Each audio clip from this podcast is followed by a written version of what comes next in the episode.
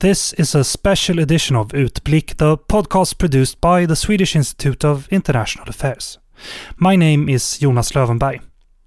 I've talked to Donatella Rovera at Amnesty International about the situation in Tigray in Ethiopia and the report the organization recently released. I only had space to use a short bit of that conversation for the regular episode, so here is the whole interview. Utblick are usually mostly in Swedish, but this is all in English. My name is Donatella Rovera, and I'm one of the senior crisis response advisor in the crisis response team at Amnesty International's headquarters. Um, my role in this report um, is that I've done uh, much of the research um, in Sudan, in, in the camps, in the refugee camps, uh, because it has not been possible for us to go to Tigray. The Ethiopian government has not allowed Amnesty International or any other uh, international human rights organization to uh, to visit Tigray. Um, and and uh, I co-wrote the report. Uh, and what is the report focused on? So this report documents uh, sexual violence within the context of the uh, conflict, which is started in Tigray, in the Tigray region of Ethiopia at the beginning of last November, of November 2020, and it's still ongoing. Um, and one of the defining features of, of this conflict has been uh, rape gang rapes, sexual violence against women and girls by Ethiopian government forces and allied militias and Eritrean forces, which are fighting in support of, of the Ethiopian government forces against Tigrayan women and girls. Uh, of course, sexual violence is not the only uh, violation that has taken place, but it's um, uh, it is one of the of the very uh, very serious uh, types of uh, of violations, and this is what this report documents.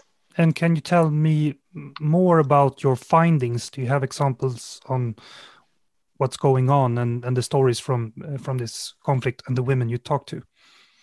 Uh, yes.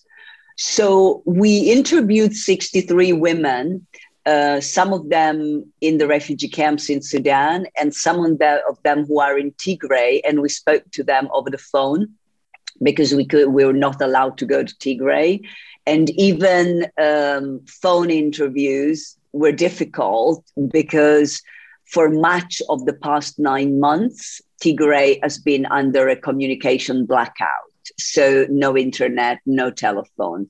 So we were able to conduct those interviews during the couple of months when uh, when there was telephone connection. Now again, there has been no telephone connection since um, uh, since the end of June.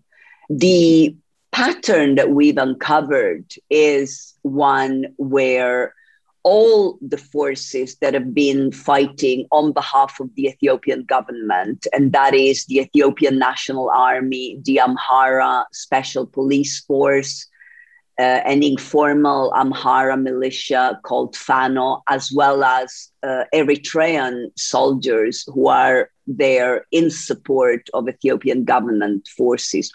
All of those um, combatants have engaged in sexual attacks, sexual violence against women and girls.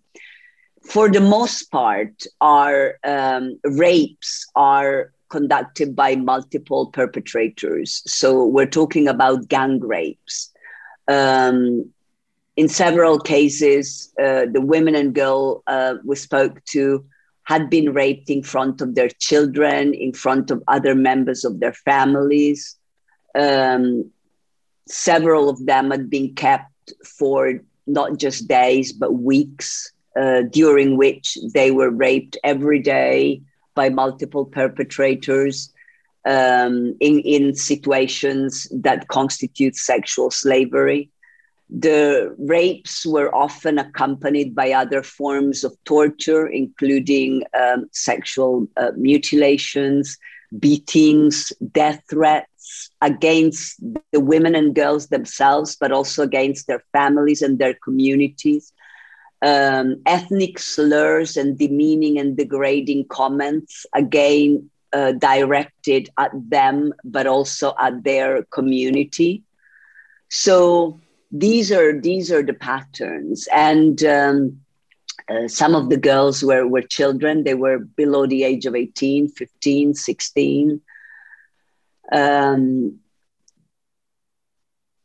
it, it, it, you know, it, it's difficult to, to, to, um, to pick like it, I, I've been doing this work for more than 20 years, investigating war crimes and crimes against humanity uh, and other gross violations um, in all the big conflicts, uh, especially throughout the Middle East and Africa. And, uh, and, and in the context of those investigations, I've investigated sexual violence in a variety of conflicts, including Iraq, Somalia, South Sudan, and other places. And our findings in Tigray are amongst the worst that I've, that I've come across. What is apparent is that the perpetrators went to considerable efforts to inflict maximum pain, maximum endurable damage, both physical and psychological. Um, and it is certainly not a situation of isolated abuses by some combatants because from the very first days when these forces uh, went into different towns and villages in the Tigray region, right from day one, they started to perpetrate these atrocities. And they did so all over the Tigray region and for a sustained period of time until the end, you know until June when when they were pushed out of the Tigray region by by the by the Tigrayan uh, uh, forces, um, and and so it it's not. I mean, it's it's very widespread. Uh, it's a concerted uh, type of of uh, violation, and that's why the the scale and the gravity constitutes war crime and, and they may possibly also constitute crimes against humanity. Uh, but obviously, more work is needed um, to, to, to make that determination, but certainly war crimes. So, uh, is this established tactic from, from the Ethiopian forces? Well, I mean, obviously, uh, the reason why they have behaved in such a, a manner, whether there were orders given. We don't know, and we cannot speculate because we're investigators and we work with facts. But what we can, uh, what we can uh, note is, as I said, that these were not isolated um, abuses by some uh, perpetrators. It was it was very wide, been very widespread by all the different forces uh, fighting on behalf of the Ethiopian government, and uh, and of course. Uh, that tells us that the combatants, the, the forces, the army, the special uh, special police force, the militias, uh, and the Eritrean soldiers operating alongside them, knew that they could commit these atrocities without having to worry about being held accountable. Because when you have such widespread abuses all over the place and for a sustained period of time, that means that nobody's doing anything about stopping it, about holding the perpetrators to account.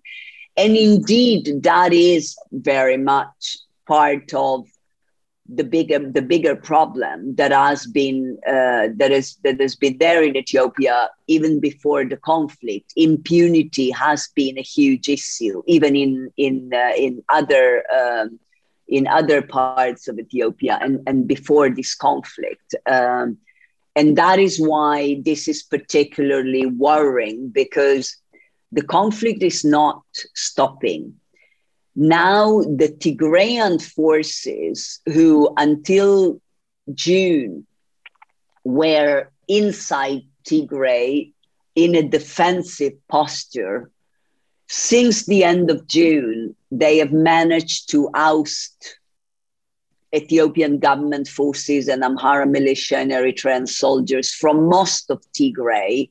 They are still present in the western uh, region of Tigray. But now the Tigrayan fighters are now operating outside Tigray in other region, in Amhara region, in Afar region. And so there is a danger that they too will commit this kind of atrocities. Uh, and the impunity that has raged for the past nine months can also act as a further motivating factor uh, with, you know, Tigrayan fighters potentially using the excuse that these other forces committed rape and atrocity against Tigrayan women to take revenge and do the same in the areas where they are operating. Uh, there have been in the last months or so allegations to that effect, which we have not yet been able to verify because, as I mentioned before, the government does not allow us to go to Tigray. Telephone and internet communication is non existent. And so the process of collecting and verifying information is extremely laborious and difficult, but we're certainly continuing to, to monitor the situation. In the meantime, for those hundreds and hundreds and hundreds and possibly thousands of women and girls who've been subjected to these atrocities. Until now, uh, in, these atrocities in Tigray, until now, they have not received justice.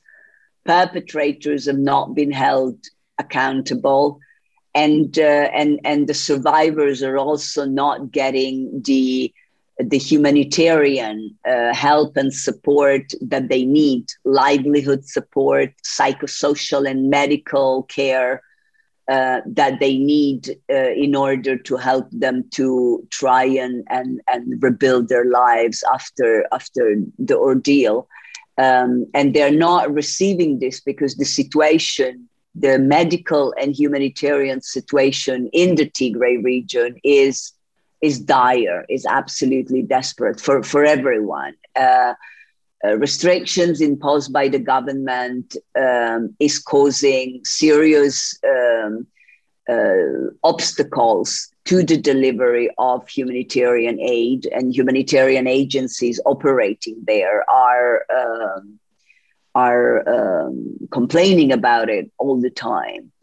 Uh, another uh, aggravating factors for these survivors is that many of them got separated from their loved ones, from their families, uh, which is, on the one hand, that is their main support network, and they have lost that. And now, as well as having to deal with the trauma and the pain of the uh, ordeal that they endured, they are also very anxious because they don't know if their children, their spouse, their parents, their siblings are alive or dead because of the telecommunication blackout. They can't communicate. So, for example, a woman that I interviewed in Sudan, she was abducted with their 16 uh, year old daughter. And and then while they were being held captive, because they were being held, they were held captive for, for uh, a significant period of time, she and her daughter were separated. So for months, she was held for a considerable period and she was gang raped every day. She contracted HIV she suffered serious medical uh, medical consequences and she did not know if her daughter who had been abducted with her was alive or dead it was only several months later that eventually her daughter who had been taken to gondar and was held there for over two months and and uh, and and raped every day. Uh, she managed to escape uh, and eventually made it to central Tigray. Um, and and eventually was able to establish communication with her mother. So when I met her mother in Sudan, um, she was at least a little bit reassured because she knew that her daughter was alive and that she was receiving some medical care in central Tigray. But of course, she had also learned the horror that her uh, daughter had, had been through. And then, of course, communication was lost again since the end of June. So, for many of the survivors, the trauma is not over. Um, and and and the the road to to recovery is is you know is always a very long one uh, even in in in situations where uh, the the humanitarian conditions are less challenging than than in this particular case. Can you tell us uh, about the method for for this report just uh, shortly? So uh, you have interviews but what more do you do and how do you conduct interviews? Uh, so the testimonies we collected them both uh, in person in Sudan, uh, which is in, in the refugee camps in eastern Sudan, which I visited, and the rest uh, by telephone. Uh, we also interviewed doctors, midwives, nurses, both in Tigray over the phone and in Sudan.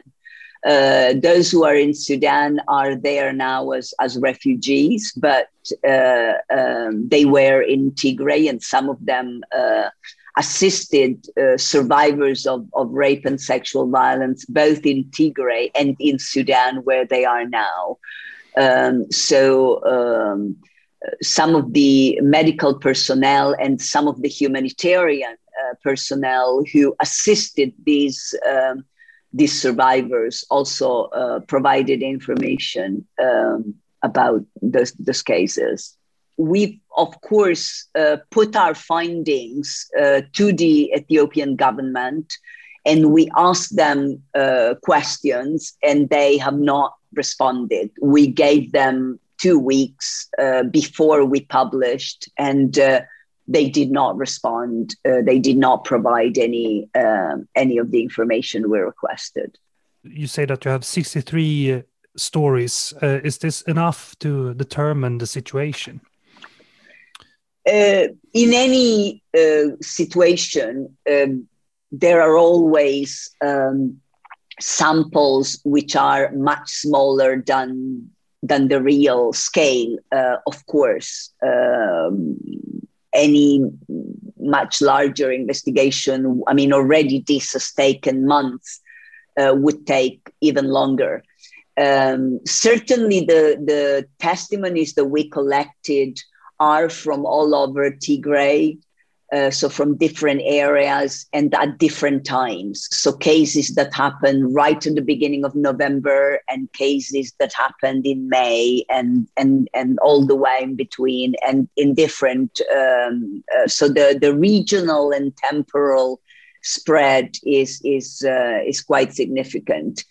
Uh, as I said, there are great limitation in conducting any sort of investigation into um, whether it's sexual violence or other human rights abuses, because of the restrictions that are imposed by the Ethiopian government. We've been asking to go to Tigray for months, and the Ethiopian government has not allowed us, it has not allowed other uh, human rights uh, organization. Um, very few journalists have been given access, and only for a very short period of time in very uh, limited uh, parts of the region and um, and also often followed by arrests and surveillance uh, of those being interviewed.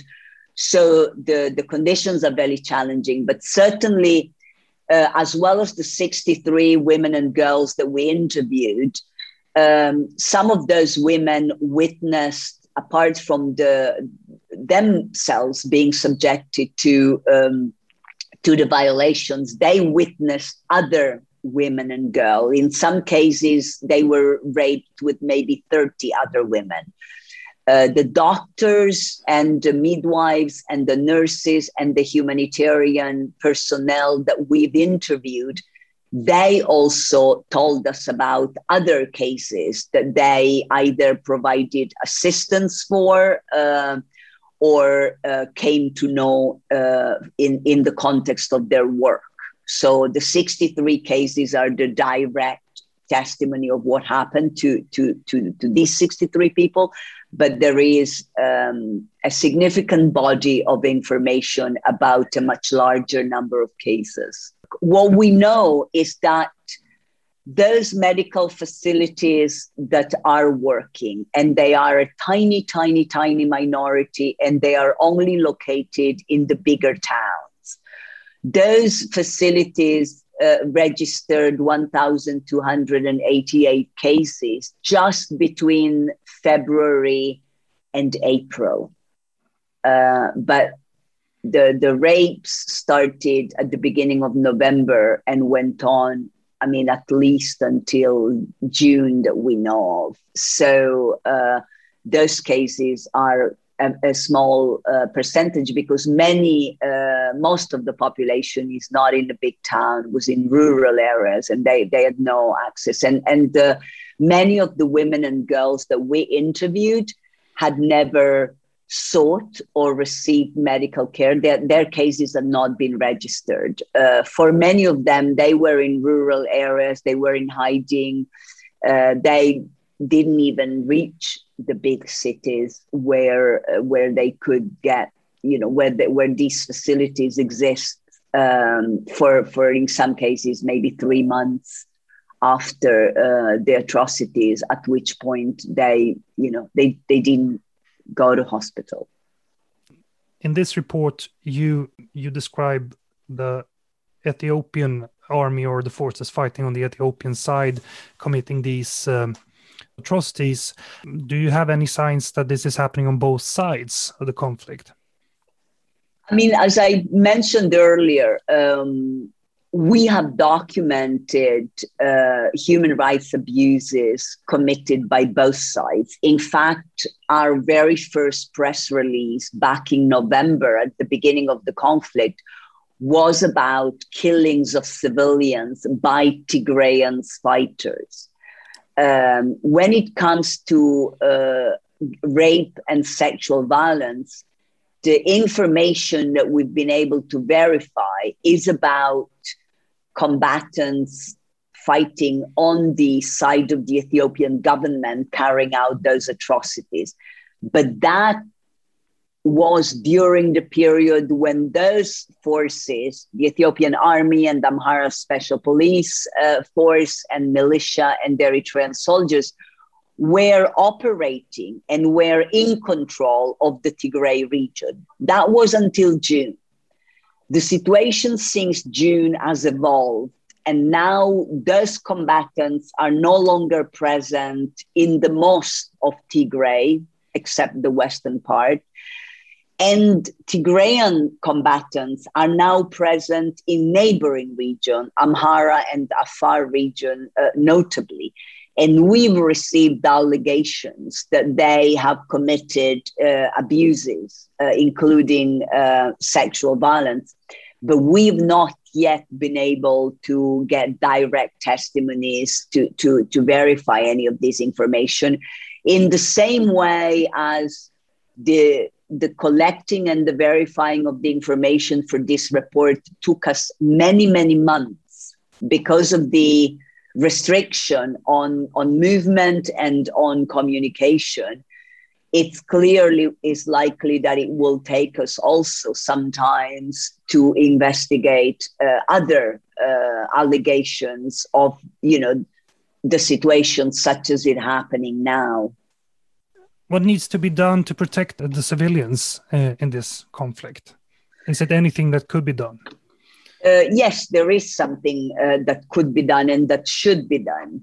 Um, I mean, obviously, the first um, party that can and should act is the Ethiopian government. Um, in terms of bringing perpetrator to justice, the Ethiopian courts are for now really the only option because there is no international jurisdiction at the moment set up for for for the purpose of, of this conflict and so uh, ethiopian courts is where this should be happening and and it isn't um, the attorney general announced uh, a couple of months ago in may that they had convicted one soldier and indicted three soldiers for sexual violence. But no information, no detail was provided. This would be a process in military court where nothing is known. So we don't know if it's true,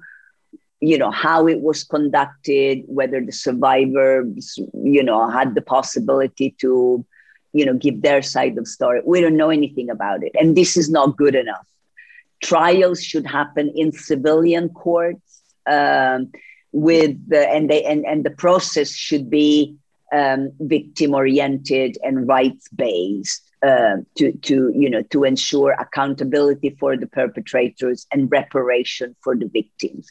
And accountability is the key to stopping these violations because so long as the combatant feel that they are enjoying impunity, that they can do anything, whether it's killings or whether it's raping or whether it's looting, which is all of these uh, violations have been going on throughout the conflict, and, and there has been no accountability of any significance so far. So long as that situation doesn't change, combatants will continue to commit such violations because they feel that you know they they're not being held accountable so the most important tool to stop uh, further violations of this type and others from reoccurring is to um, is, is is accountability and and for accountability um, to be done uh, in a transparent way. That is, you know, justice needs to be done and it needs to be seen to be done. And that is not happening until now. What, what can the international community do to help here? So there are multiple uh, actions that can be taken at the international level. Uh, first of all, um, the uh, Ethiopian government should allow the commission of inquiry that was set up by the African uh, Commission on People and Human Rights uh, to investigate the human rights situation uh, in Tigray.